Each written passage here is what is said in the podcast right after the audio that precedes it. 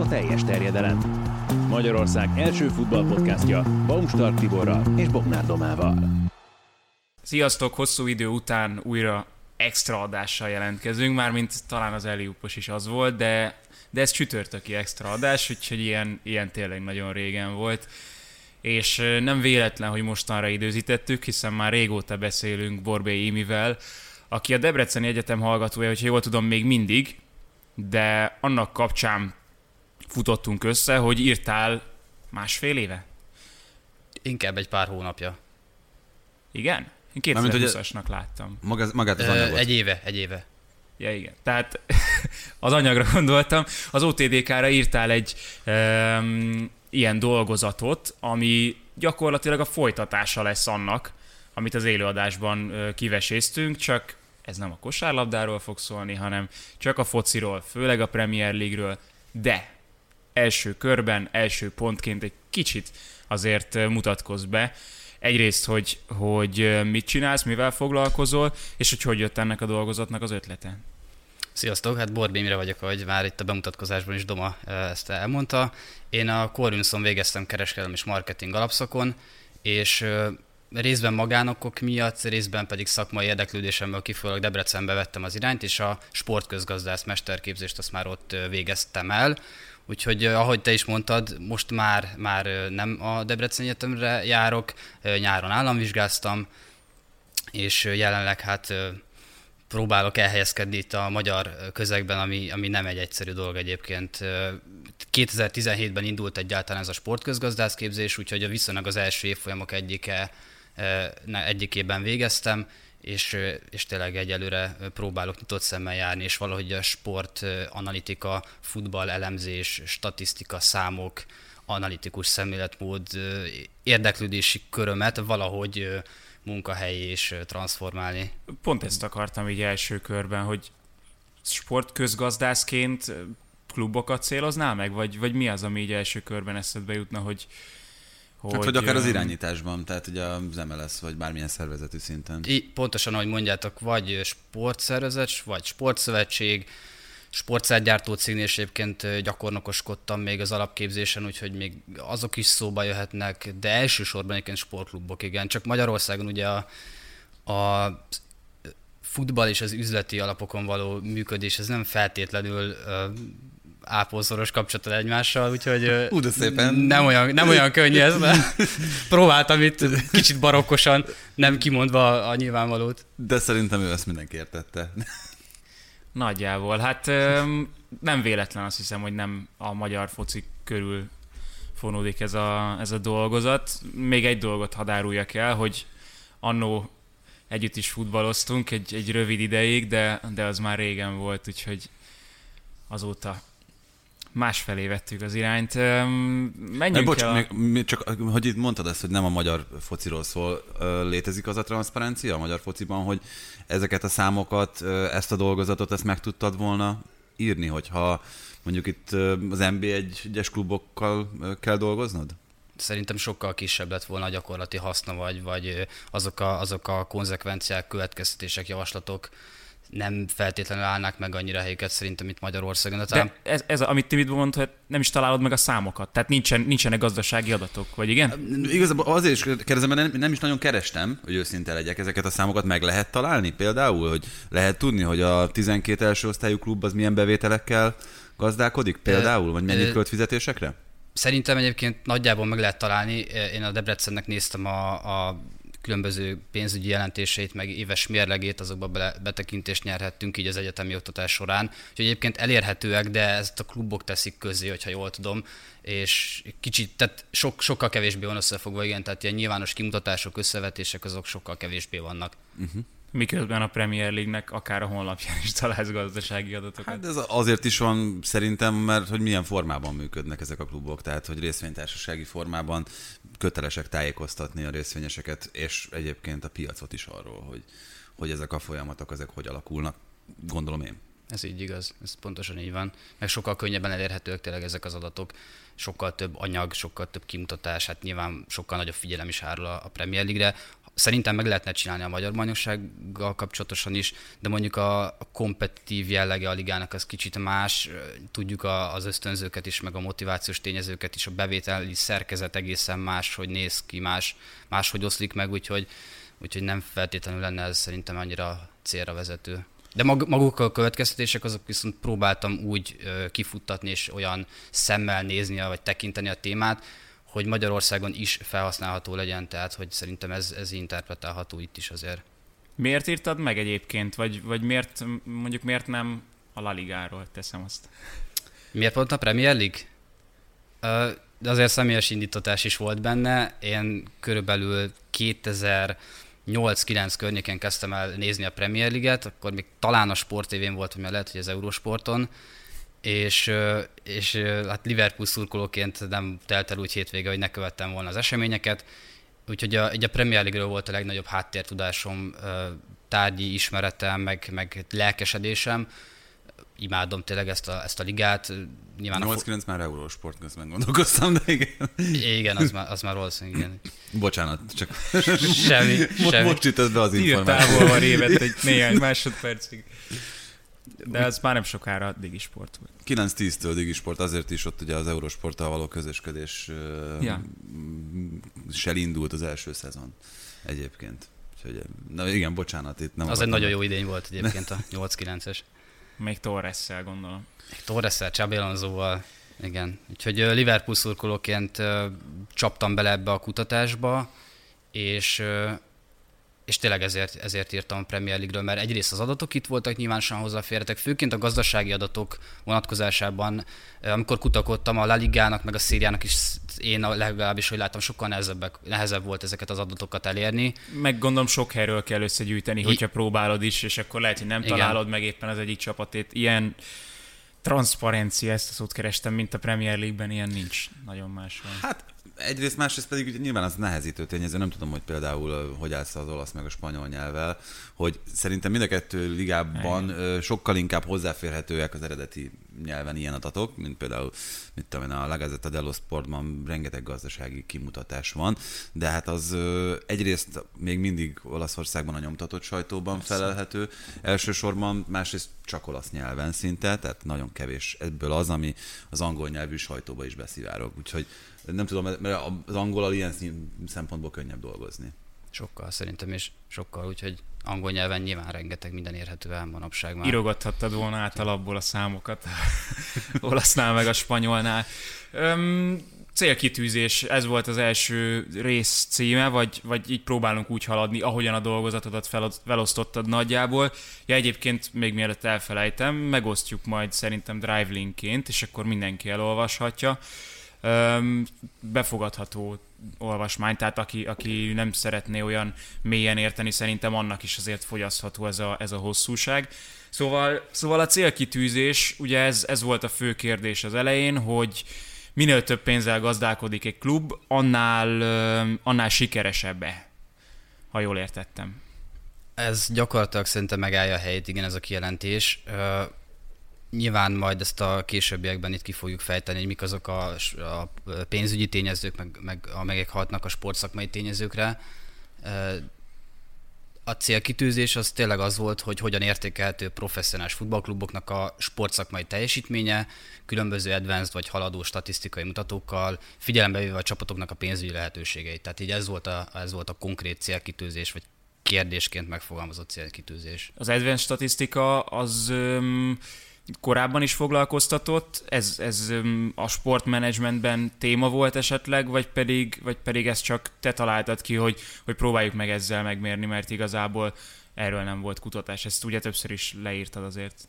Igen, részben amiatt is volt, mert saját érdeklődésből kiforog én. Hát egy olyan 5-6 éve kezdődött el Magyarországon is az a folyamat szerintem, hogy így a blogokban, podcast adásokban lehetett már hallani arról, hogy mi ez az XG, hogyan mérik, mire jó, hogyan használható, és azok a tartalmak, amelyeket így fogyasztottam a futball kapcsán, azok így elkezdtek bennem egy olyan igényt kialakítani, hogy hát ez nagyon-nagyon érdekel ez a témakör. Az egyetemen kevésbé tanultunk ilyenekről, ott, ott nem igazán volt szó ezekről a mutatókról, de, de ez vezetett oda, hogy ahogy te is említetted, én olyan kutatással nem nagyon találkoztam főként magyar nyelven, de még, még, még így angolul sem nagyon, hogy ezeket a, hát tényleg az elmúlt három-négy-öt évben terjedtek el ezek olyan szinten, ezek az advanced mutatók, hogy azokat azoknak a vizsgálata a sportszakmai eredményekkel nem nagyon volt még korábban összekötve, úgyhogy miatt is volt egy ilyen ötletem, hogy ez viszonylag egy újszerű megközelítés lenne. Ha jól emlékszem, volt, a, volt egy fociológia című könyv, és az nem olyan régen jelent meg, ami, ami igazán ezzel foglalkozott. Cooper, Simon Coopernek hívják talán a szerzőjét, aki, tehát az, az volt kb. az első ilyen könyv, ami magyarul is megjelent. Igen, itt csak annyit jutott eszembe ezzel kapcsolatban, hogy szerintem önmagában már az egy, az egy nagyon progresszív megközelítés lett volna, hogyha azt mondod, hogy itt a pontokkal, gólokkal méred össze ezeket, és nem a várható pontokkal, várható gólokkal. Az oka ennek, hogy, hogy inkább ezekkel dolgoztál, az, hogy így még inkább talán kizárhatjuk a szerencsefaktort, mint, mint olyat? Ez is benne van, igen, igen, másrészt pedig szerintem kicsit komplexebb emiatt az elemzés, mert hogy sokszor azért hosszú távon persze korrelál, vagy, vagy szóval meg, meg, meg egybe függ az, hogy most milyen várható pontja van egy csapatnak, milyen pontszámot tud realizálni, de így, így gondoltam egy kicsit jobban megalapozni, vagy, vagy a mélyére menni annak, hogy a valós teljesítményt tudjuk megragadni. Uh-huh. Egy-egy szezonban persze lehet az, hogy alul felülrúgják, vagy, vagy felül teljesítik a várható pontszámba, de pont emiatt, hogyha mellé raktam a, a várható értékeket is, akkor szerintem egy, egy jobban megalapozott kutatást lehetett így összerakni. Uh-huh. Pedig, na mindegy.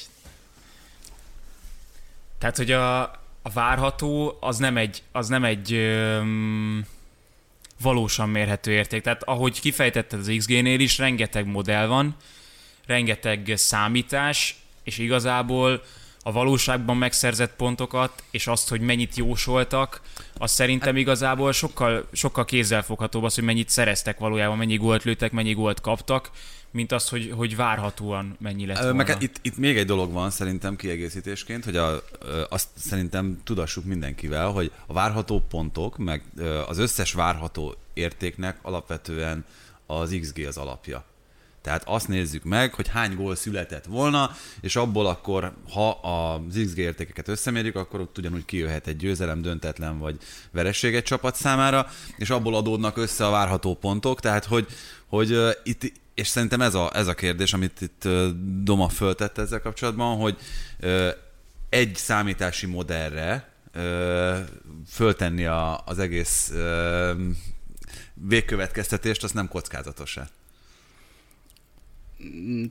Nem teljesen, nem teljesen ö, hülyeség, amit mondasz, hogyha így fogalmazod, mert nem, tényleg, tényleg, de mármint, hogy most itt te természetesen lehetett volna több, több mutatót ja, nem, nézni. Nem, nem, csak emiatt, egy, meg, meg, igen, amit, egy kicsit... ezért is kérdeztem azt, hogy, meg, meg Doma is, hogy, hogy itt például, hogyha a valós értékeket nézzük, akkor, akkor az torzított volna-e?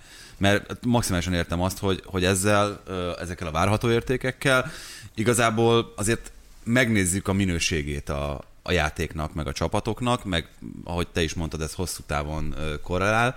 Viszont, viszont ugyanez elmondható talán arról is, hogyha mondjuk egy 5 vagy 10 éves periódusát nézed meg egy, egy adott csapatnak, vagy az általa szerzett pontoknak, akkor is valami hasonlót ö, tudsz kihozni belőle, nem? Szerintem abszolút igen, igen. Tehát nagy eltérés azért akkor se lett volna, egy, kicsit szerintem komplexebb, meg több, uh-huh. több, meg inkább, tehát ebben az is benne volt, hogy ezeket az advanced mutatókat használtam, hogy egy kicsit jobban a köztudatba uh-huh. ez mhm. talán beférkőzzön, vagy az egyetemi kicsit kvázi tudományos szférában is találkozzanak ilyennel az emberek, mert, mert úgy gondolom, hogy ez egy értékteremtésnek a, talán a Abszolút. kezdete, vagy valahogy az eleje, és szeretném, hogyha Magyarországon ezt én is, ahogy hozzá tudok járni, minél többen megismerjék, meg elterjedjen mint hogy a természetesen Angliában is kiírják a BBC Match of the Day, vagy XG értékek, stb. Már a Sky-n is szerintem ki szokták írni. A Bundesligában ott ugye élő statisztika Igen. követés van, tehát ott minden helyzetnél, vagy minden gólnál odaírják, hogy mekkora volt a valószínűsége. Na de ahogyan, tehát ahogyan ez volt a fenntartásom az előbb is, csak képtelen vagyok megfogalmazni,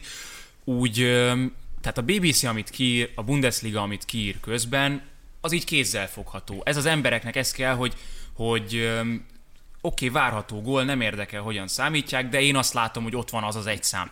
Miközben, ugye a második rész a szakirodalom, tehát hogy mi alapján dolgozol, az XG-vel azért egy elég hosszú ö, bejegyzésben foglalkozol. Ott ö, volt egy olyan félmondatod, hogy az XG modell kapcsán a kritikus hangok nem alaptalanok.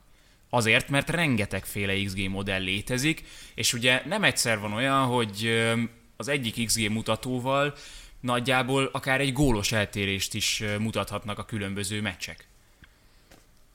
Ez nem, nem okoz problémát akár egy ilyen mérésnél? Terv, igen, ez nagyon teljesen jogos a felvetés. Vannak eltérések, nagyon sok paraméterrel dolgoznak ezek a modellek, és szerintem így napról napra vagy hétről hétre próbálják aktualizálni, vagy fejleszteni pontosan azért, hogy a valóságot minél, minél akkurátusabban tudják megragadni, minél valós, a valós teljesítményt minél, minél jobban alá tudják támasztani ezekkel a számokkal.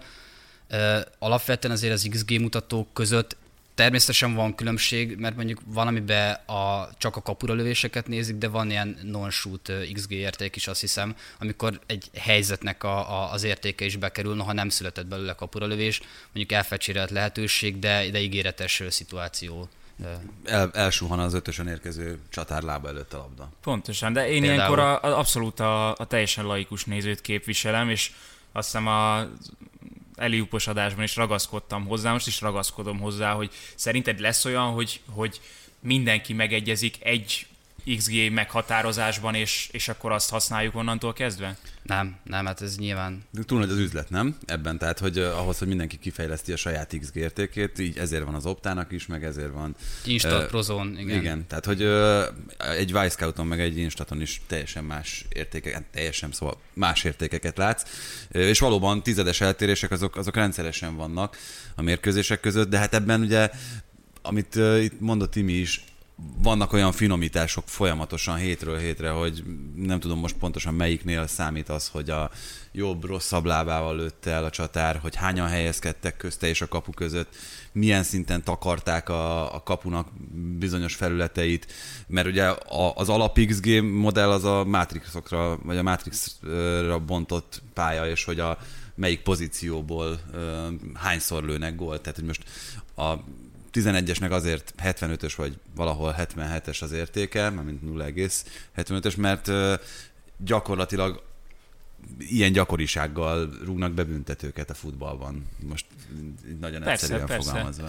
Ez így van, mert még azt kiegészítve, hogy még például a támadásnak a típus, hogy kontratámadás végén történt a kapura, kapura lövés, egyáltalán a kapura lövés milyen testrészsel uh, hajtották végre, fejelés volt, balláb, jobb láb, stb. Úgyhogy kapuval bezárt szög, labda kapuval bezárt szöge is beleszámít, de tényleg még sok egyéb tényező, hogy te is említetted. És ahogy Törös Baska mondta, csak a kapusnál lenne a fociban, mert ő meg mindent összezavar. Tehát lehetsz te bármilyen játékos, ugye próbálja azt is megmutatni az XG, hogy, hogy milyen befejező egy adott futbalista. Messinél nyilván teljesen más az XG mutató, mint amit valójában lő, mert kisebb helyzetekből is sokkal több gólt tud lőni, de hát teljesen más a helyzet, hogyha éppen egy harmadosztályú spanyol csapat ellen játszik, és egy olyan kapus van ott, aki, mit tudom én, első tét meccsén véd, vagy pedig Courtois áll vele szemben. Tehát ez is, ez is olyan dolog, amit szerintem még finomítani kell, és nyilván ezen dolgoznak a, az optánál, vagy mit tudom én mindenhol, ahol ezzel foglalkoznak. Még a szakirodalom kapcsán annyit, amit ezt nem tudtuk az elején kifejteni, hogy kapcsolat siker és pénz között a, a futballban. Erről mennyi, milyen szakirodalmat tudtál keresni, hol tudtál egyáltalán keresni, mert gondolom, hogy a hallgatók között is, meg mi is ilyenek vagyunk, hogy azért ezzel is szeretnénk foglalkozni, hogyha jutna rá időnk, és nem tudjuk feltétlenül, hogy hol kell keresni ilyet. Akit érdekel egyébként nyugodtan tényleg majd belolvashat, hogy linkeljük is az kutatást. Én a Simanskinek meg a Kuipersnek a nevét tudnám említeni, ő nekik volt jó néhány kutatás, amiben ezeket ezt vizsgálták, hogy a sportszakmai teljesítmény és a pénzügyi lehetőségek, a financiális erőforrások között milyen összefüggés van, de számomra, amit én összeraktam ezekből a kutatásokból, az az volt, hogy a az iránya ennek a kapcsolatnak nem tisztázott, vagy nem egyértelmű. Tehát, hogy most miből tyúk tojás eset egy kicsit, hogy most miből következik, miből mi következik. Spo- hogyha jó sportszakmai sikereket érsz, akkor természetesen előbb-utóbb nagyobb bevételek jönnek, marketing, szponzor, közvetítések, stb. De, de fordítva is ez igazolható. Tehát, hogy voltak olyan kutatások, amik azt mondták, hogy az egyik hat a másikra, volt, amik meg azt mondták, hogy a másik hat az egyikre, hogyha szabad így, így fogalmazzak. Szóval nem egyértelmű hogy az, a, az ok-okozat relációjában ez a kérdés. Akkor ezek alapján is érkeztünk ugye az anyaghoz és a módszerhez, ami a, ami a harmadik rész.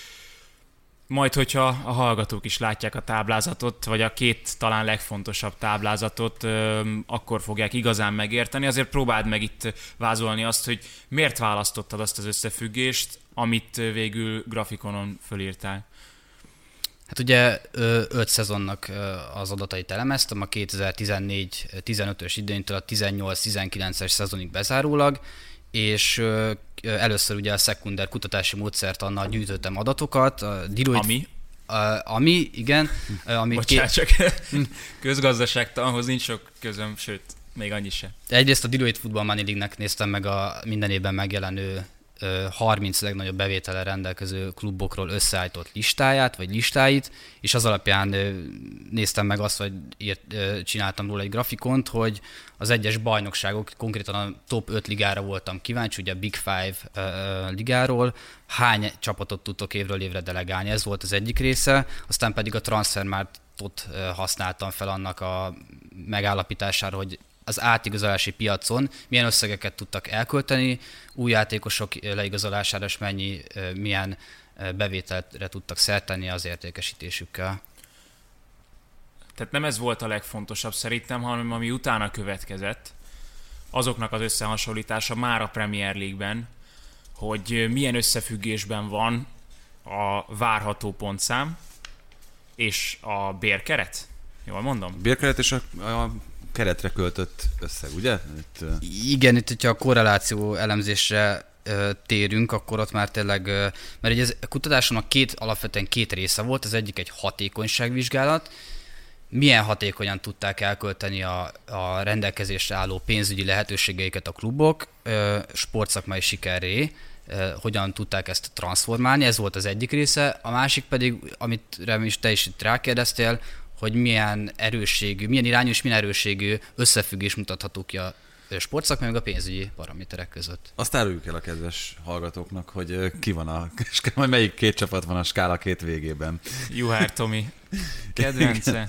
A Burnley a leghatékonyabb, tehát ők, ők költötték el a legokosabban a fontokat, hogyha szabad ilyet mondani. Ez pontosan így lehet egyszerűen összefoglalni, tényleg és így van. szerintem nagyon könnyű kitalálni, hogy ki van a, a lista alsó részén.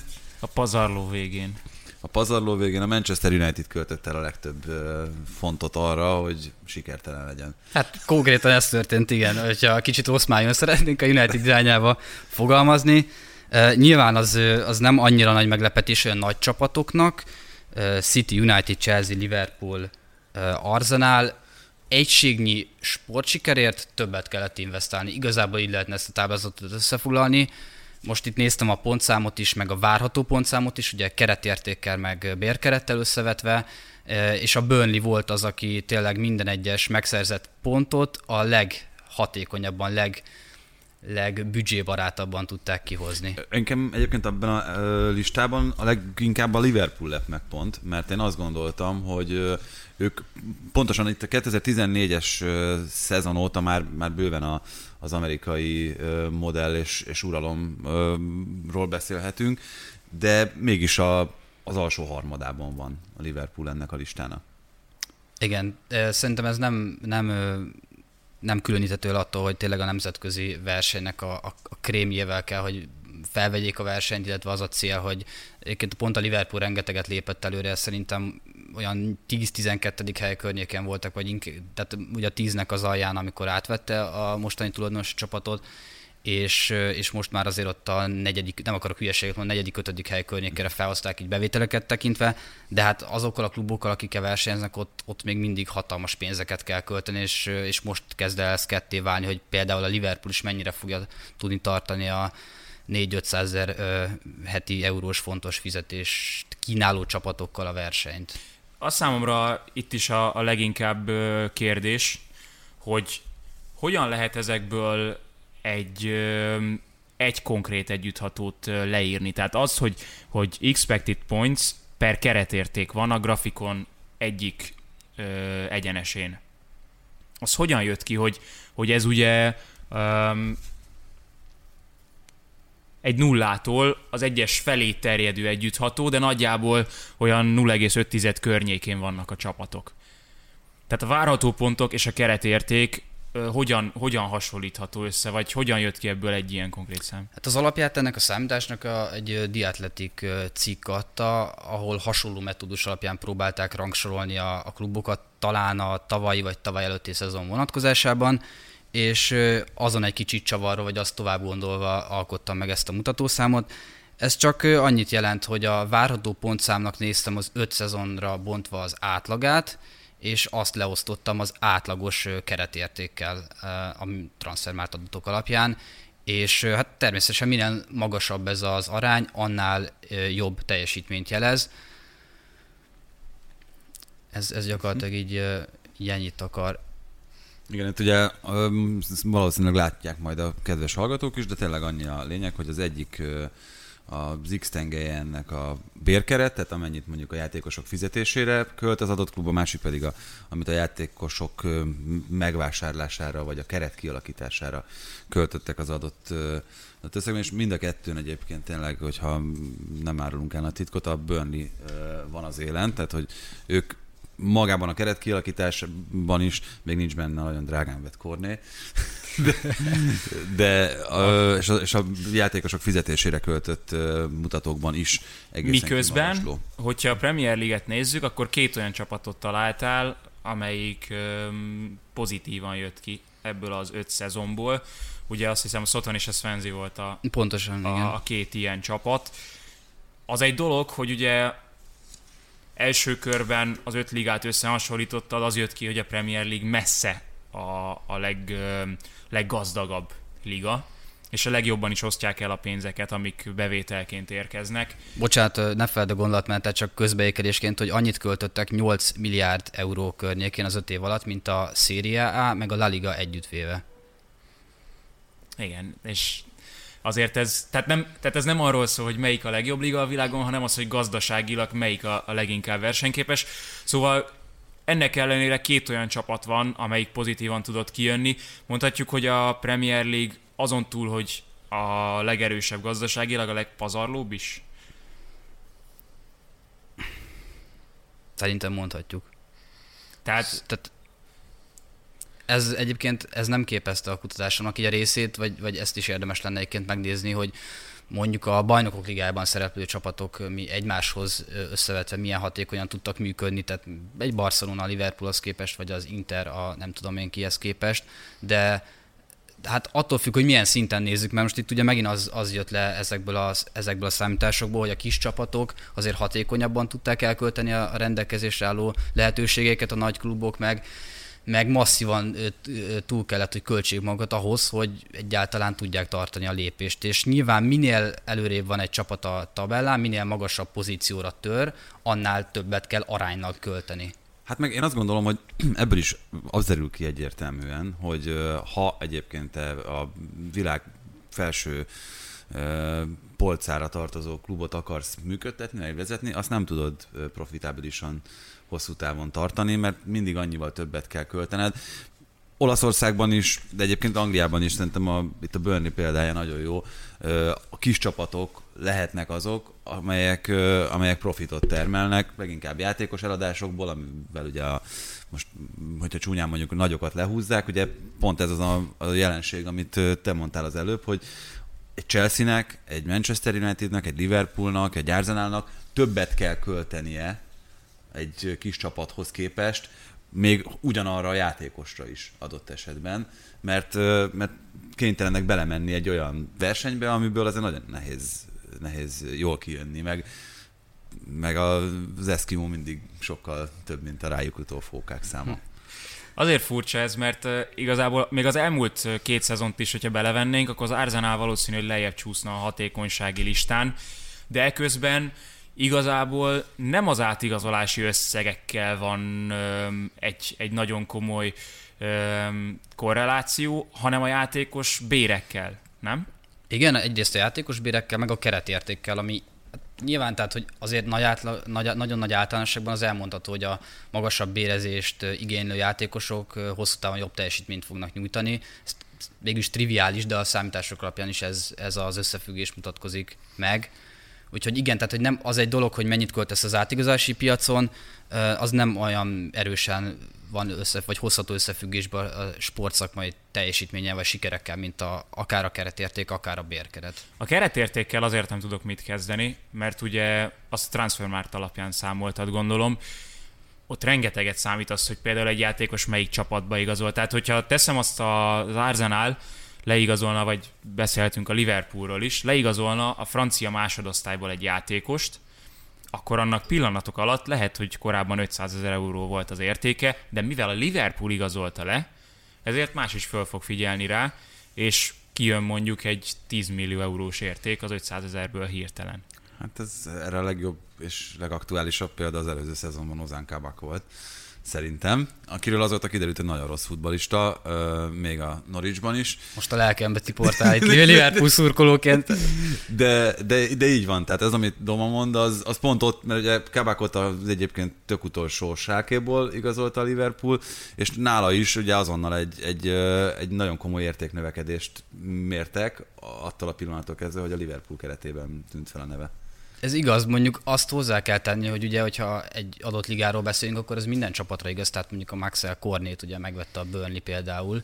Tehát, hogy ezt, ezt szerintem akkor, tehát ez akkor lenne érdekes, hogyha azt néznénk, hogy az egyes ligákat összehasonlítjuk, és hogy ott mi, milyen értékek figyelhetőek meg, de hogy egy adott, tehát hogyha minden Premier League-be igazoló játékosnak megnő az ára, nem tudom én, 50%-kal vagy, vagy kétszeresére, háromszorosára, akkor, hogyha egy ligát elemzünk, akkor talán ezek a különbségek úgy, úgy nem, nem okoznak gondot. Meg mm. egyébként valószínűleg van is ilyen, tehát hogy attól, attól, hogy valaki Liverpool játékos lesz, attól egy magyar, automatikusan egy magasabb árcímkét kap, nem? Igen, tehát pont, pont megfordítva érzem, hogy nem attól lesz sikeresebb egy csapat, mert magasabb a keretérték, hanem azért lesz magasabb a keretérték, mert sikeres egy csapat. És akkor vissza is lyukadunk a kutatásnak a legelejéhez, vagy beszélgetésünk a legelejéhez, hogy ugye mi hat mire, ok, ok, mely, mi az ok és mi az okozat. Tehát, hogy a keretérték, meg a bérkeret, vagy a sportszakmai siker, mi generálja, melyik generálja melyiket. Tehát, hogy ez, ez, ez pontosan erről van szó. Sikernek lehet nevezni azt, hogy a Burnley első ezen a listán? Szerintem igen. Szerintem, hogyha ezen a szemüvegen keresztül nézzük, akkor abszolút. Hát nem is tudom, 2012-ben nevezték ki Dyche-ot, és hát ott voltak, ha jól emlékszek, volt egy hetedik hely is, Európa Liga selejtezővel talán. Azért az, az szerintem mindenképpen lehet sikernek nevezni, meg ha megnézzük azért, hogy a Premier League-de elég erőteljesen jellemző azért az a liftezés, tehát nem olyan könnyű megragadni. Lásd Norwich, az elmúlt években, de említhetnénk más csapatokat is, tehát szerintem mindenképpen siker, mert mondjuk a Burnley-nél nyilván mondjuk ott az edző személyét is ettől elég nehéz elválasztani, de csak van egy olyan szervezeti kultúra, egy, egy intézményi rendszer felépítve, ami azt eredményezi, hogy már nem is tudom, 8-9, akárhány éve már, már rendel az első osztályba szerepelnek. Idén persze döccen ez a dolog, de, de szerint, szerintem siker. Borzasztó nehéz lehet ezt sportközgazdászként és futballszurkolóként összeegyeztetni, hogy miközben próbálsz csak a számokkal dolgozni, a közben nem lehet figyelmen kívül hagyni azt, hogy egy csapat mindig szeretne első lenni. Tehát mindig, mindig az a cél, hogy ők legyenek a győztesek, ők legyenek az elsők, ők legyenek a BL győztesek, de amit ebben, a, amit ebben a dolgozatban próbálsz bebizonyítani, hogy nem feltétlenül kell elsőnek lenni minden helyen, hogyha szeretnél sikeres lenni gyakorlatilag, és ez tényleg csak közgazdasági szempontból, vagy gazdasági szempontból. Igen, és, és szerintem az a fontos, hogy talán minden csapat nagyjából tudja, hogy kik azok a versenytársak, hogy mi az a nagyjából, mi az a szint, ahol, ahol a, a lehetőségéhez mérten szeretne jól szerepelni. Nyilvánvalóan ezzel a listán, hogyha az átigazási összegeket nézzük, akkor sose lesz első egy Burnley vagy egy Crystal Palace, de egymásról összevetve viszont lehet azt mondani, hogy igen, én ezzel és ezzel a csapattal versenyzek a bentmaradásért, és azon belül meg nagyon is számíthat ez, hogy milyen hatékonyan tudják elkölteni a, a rendelkezésre álló erőforrásokat, igen. Tervezed még, hogy tovább viszed valahogy ezt a gondolatmenetet, vagy ez egyszeri történet volt, és lezártnak tekinted? Konzulensem azt mondta egyébként, megsúgta nekem, hogy szerinte akár diszertációt is simán lehet írni ebből a, ebből a témakörből. Abszolút lehetne kibővíteni, és hogyha, hogyha lesz rá lehetőségem, akkor szerintem mindenképpen folytatom a többi top bajnokságnak a bevételével, vagy összehasonlításával is. Milyen visszajelzések jöttek egyébként, vagy volt, volt olyan, aki, aki úgy keresett meg, hogy nem számítottál rá, hogy, hogy beszéljetek erről? Ilyen még konkrétan nem volt, de nagyon, nagyon értékes visszajelzéseket kaptam. Hát ugye először az intézményben, a Debrecen Egyetemen kellett megmérettessek, ott szerencsére ott első helyezést értem el, és akkor utána egy ilyen országos forduló jött. Ez igazából sportgazdaság, sportmenedzsment tagozat volt, és azon belül kellett összemérnünk a tudásunkat. Úgyhogy, és, az, és, és ez az országos verzió már, vagy országos kör már olyan volt, hogy azért ott úgy, úgy lehetett érezni, hogy ennek van foganatja, aztán pedig a, ott is első érzés kapcsán hívtak meg egy ilyen külön rendezvényre, és, és, és talán ott, ott voltak olyan beszélgetések, meg kapcsolódások, amik, amiknek számomra nagyon pozitívak voltak, de így konkrét lehetőség még egyelőre nincs.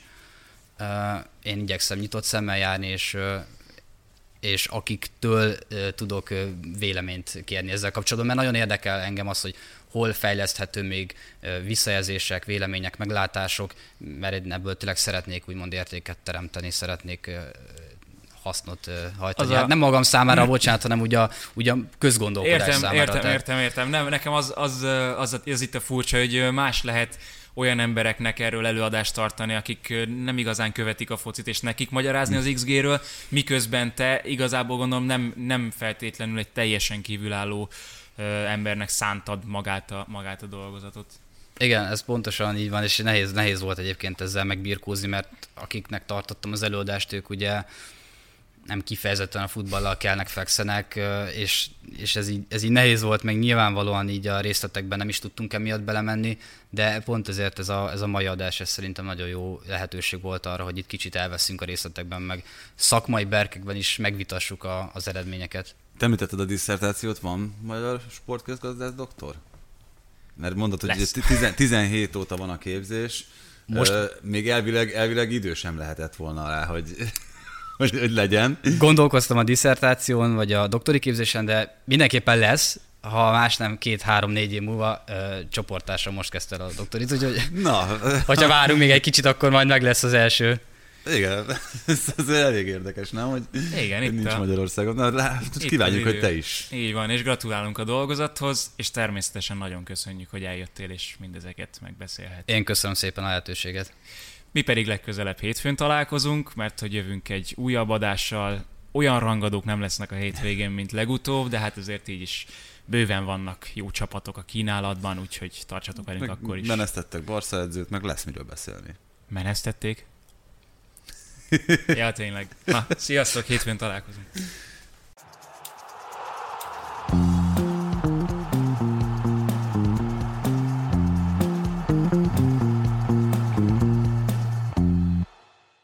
Ha más podcastekre is kíváncsi vagy, hallgassd meg a Béton műsor ajánlóját. El tudod képzelni, hogy a podcastet, amit éppen most hallgattál, fél év múlva már a mesterséges intelligencia generálja? Mi sem. De ha érdekel, eljött már a gépek lázadása. Hallgass bele az Embertelen podcastbe. Orsós Lajos vagyok, a műsor házigazdája. Egyelőre még élőben. Egyelőre. Fedezzük fel együtt, hogyan ismerkedik, randizik, mesél és vitatkozik Betty és Péter, két teljesen mesterséges intelligencia. Lajos, a podcast címét mond még egyszer, Léci. Oké. Okay. Embertelen podcast. Ez a műsor a Béton közösség tagja.